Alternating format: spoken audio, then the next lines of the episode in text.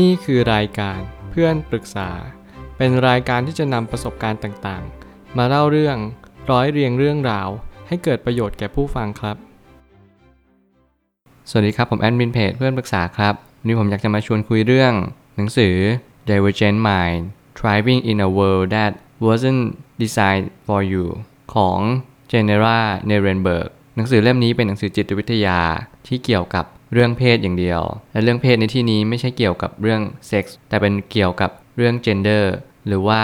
อุปนิสัยทางเพศ โดยเฉพาะเพศหญิงเป็นหลัก ตอนที่ผมเลือกอ่านหนังสือเล่มนี้ผมรู้สึกว่า จริง ๆ มันมีสิ่งที่เรายังไม่รู้อยู่อีกเยอะ เกี่ยวกับเพศหญิง ซึ่งจริง ๆ แล้ว หลายคนอาจจะชอบ stereotype ไปจัดหรือว่าอะไรต่างๆ เกี่ยวกับเรื่องเพศ แต่ในความเป็นจริงแล้ว เพศหญิงเป็นเพศที่ค่อนข้างที่จะไม่ได้อ่อนแอที่ทุกๆ คนคิด แล้วสิ่งที่สำคัญที่สุดของเพศหญิงก็คือ อาจจะมีความผู้นำมากกว่าผู้ชายบางคน ซึ่งจริงคนเขียนเขาค่อนข้างจะออกเป็นแนว feminine นิดหนึ่ง เหมือนประมาณ feminism ที่เขาอาจจะมีความโน้มเอียงไปในฝั่งผู้หญิง แต่ผมก็ยังอยากที่จะศึกษาว่าการที่เราศึกษาเกี่ยวกับเพศหญิงจริง ๆ เนี่ย ไม่ว่าจะเป็นอุปนิสัยจิตใจร่างกาย ระบบทั้ง psychology biology สิ่งต่างเหล่านี้มันทำให้เราเรียนรู้ที่จะเข้าใจผู้อื่นอย่างแท้จริง และเป็นเพศที่ผมไม่ได้เป็นด้วย ก็คือเพศหญิงนั่นเอง ผมไปตั้งคำถามขึ้นมาว่า จิตใจที่แตกต่างมันอาจจะเป็นเพราะการหล่อหลอมทั้งทางภายในและภายนอกได้ทั้งนั้น จิตใจที่แตกต่างหมายความว่า จิตใจที่แตกต่างในที่นี้ก็คือชื่อหนังสือนั่นเอง ผมเชื่อว่าคนเราแม้กระทั่งเพศเดียวกัน อาจจะมีจิตใจที่แตกต่างและหลากหลาย ไม่ว่าคุณจะเป็นเพศหญิงหรือเพศชาย หรือไม่ว่าคุณจะเป็นเพศที่ 3 หรือ 4 5 6 ก็ตาม สิ่งที่สำคัญที่สุดก็คือการที่เราเรียนรู้จะเข้าใจ ว่าบางครั้งสิ่งเราถูกหล่อหลอมเนี่ยอาจจะมาได้ทั้งหลายปัจจัย หลักๆ ก็จะมีแค่ปัจจัยภายนอกแล้วก็ภายในเท่านั้นเอง แล้วบางครั้งเนี่ยปัจจัยภายในที่คุณเป็นยังไง อย่างเช่น คุณกล้าแสดงออก อย่างเช่น คุณเป็นคนที่กลัวการเจอสังคม บางคนมีความเซนซิทีฟกับคำพูดของคน หรือแม้กระทั่งบางคนก็เป็นโรคย้ำคิดย้ำทำสิ่งเหล่านี้มีจุดเริ่มต้นจากภายในทั้งหมดเลย บางครั้งเราอาจจะเป็นคนที่ค่อนข้างขี้กลัว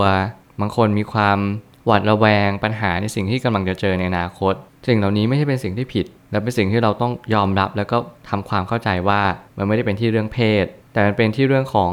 ความคิดจิตใจมากกว่า แต่ละคนนั้นไม่เท่ากัน เป็นการศึกษาเกี่ยวกับความคิดและจิตใจของผู้หญิงว่าทำไมเพศหญิงถึงมีอารมณ์ที่อ่อนไหวมากกว่าผู้ชาย จริง ๆ แล้วเพศหญิงไม่ได้มีอารมณ์ที่อ่อนไหวมากกว่า แต่เขาสามารถรับรู้อารมณ์ได้มากกว่าเท่านั้นเอง เหมือนกับว่าผู้หญิงเนี่ยสามารถรับสิ่งเร้าได้เร็วกว่าผู้ชายเท่านั้นเอง สิ่งเหล่านี้เป็นสิ่งที่ชี้วัดว่าความอ่อนไหวเลยมากกว่า มีความเซนซิทีฟ มีความเข้าใจ มีความเป็นแม่ มีความใจกว้าง สิ่งเหล่านี้คือคุณสมบัติของผู้หญิงทั้งหมดเลย แต่ก็มีบางคนที่อาจจะมีความไม่เหมือนกับพื้นฐานที่ผู้หญิงควรจะมี แต่หนังสือเล่มนี้ก็ไม่ได้บอกว่าสิ่งเหล่านั้นจะเป็นความแปลก หรือความผิดปกติ แต่มองว่ามันคือความหลากหลาย แล้วก็ความแตกต่างเท่านั้นเอง เมื่อไหร่ก็ตามที่เราเข้าใจว่าสิ่งต่างๆที่เราเป็นเนี่ย ไม่ใช่ว่าเราแปลกหรือผิดปกติ แต่มันคือความแตกต่างและหลากหลาย ทางพันธุกรรม ทางสรีระ ทางธรรมชาติ ซึ่งมันเป็นเรื่องปกติอยู่แล้ว มันเป็นไปไม่ได้เลยที่ทุกคนจะต้องเหมือนกัน ทุกคนต้องมีความแตกต่าง เพื่อเรา across กัน เราพาเรากันเพื่อเจอความแตกต่างนี่แหละ นี่คือสิ่งที่จะเป็นตัวนำในการวิวัฒนาการของสปีชีส์มนุษย์นั่นเอง แล้วก็ทุกๆสปีชีส์เลย การเริ่มต้นที่จะยอมรับบางนิสัย บางความคิดและบางจิตใจที่ไม่เหมือนกับเรา บางคนอาจจะดูแปลก แต่นั่นเป็นสิ่งที่เราต้องเรียนรู้มัน ในหลายครั้งเราอาจจะลืมไปว่า สิ่งที่สำคัญที่สุดในชีวิต คือการให้เราเรียนรู้ที่จะยอมรับความแตกต่าง แน่นอนความแตกต่างมันคือสิ่งที่ไม่เหมือนกับเรา ไม่ว่าจะเป็นชาติพันธุ์ สีผิว วัฒนธรรม แม้กระทั่งสิ่งที่ละเอียดกว่านั้นก็คือความคิดและจิตใจ หลายครั้งเราอาจจะไปตัดสินเขาด้วยการรู้เท่าไม่ถึงการ หนังสือเล่มนี้มันเริ่มปิดแกลบว่าเราอย่าพยายามไปตัดสินผู้หญิง เราอย่าไปบอกว่า เพศนี้ จะต้องเป็นแบบนี้ เพศนั้นจะต้องเป็นแบบนั้น หรือว่าคนนี้ต้องเป็นแบบนี้คนนั้นต้องเป็นแบบนั้น นั่นคือการที่เราพยายามไปบีบบังคับให้เขาต้องเป็นแบบนั้น เราจงเปิดรับพื้นที่ให้กับทุกๆ คนอย่างเท่าๆกัน และนั่นคือสิ่งที่สำคัญที่สุดในสังคมที่คุณจะต้องเรียนรู้ว่า ทุกคนมีสิทธิ์ที่จะเป็น และก็ไม่เป็นในสิ่งที่ตัวเองต้องการ นั่นคืออำนาจโดยชอบธรรมของมนุษย์ทุกคน แล้วก็เป็นสิ่งที่เราต้องยอมรับและก็น้อมรับมันด้วยว่า เราไม่มีสิทธิ์จะไปบังคับใคร ไม่ว่าจะทางใดทางหนึ่ง แล้วด้วยความสัมพันธ์ที่เป็น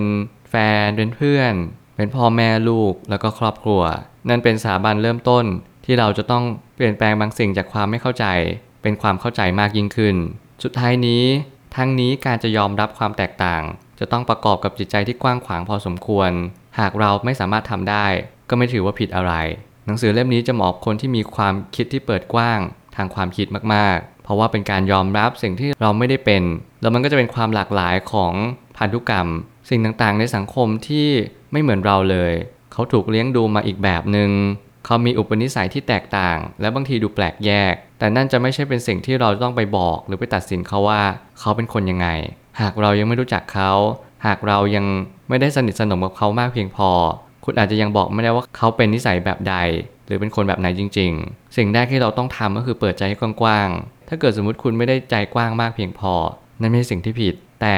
มันอาจจะทำให้คุณมีมุมมองที่แคบกว่าคนที่ใจกว้างก็เท่านั้นเอง หนังสือเล่มนี้อาจจะมาช่วยคุณให้คุณมีจิตใจที่กว้างขวางมากยิ่งขึ้น แล้วผมก็ยังเชื่อว่ามันดีสำหรับทุกๆ คน ไม่ว่าคุณที่เป็นผู้หญิง ไม่ว่าใครที่เป็นเพศอะไร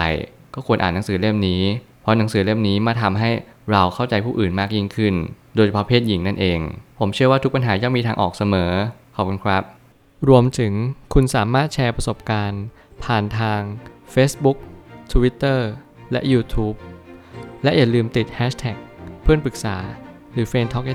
ด้วยนะครับ